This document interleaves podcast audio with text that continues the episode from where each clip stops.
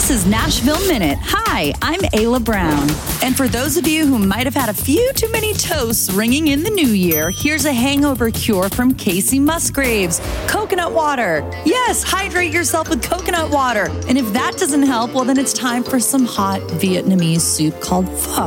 And if that doesn't help, well, there's always Tylenol and sleep.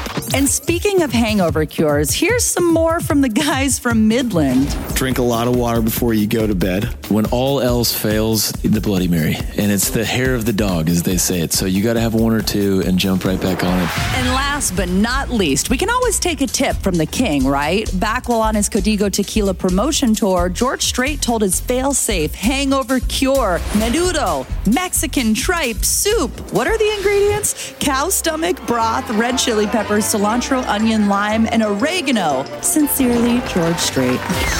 That's Nashville Minute.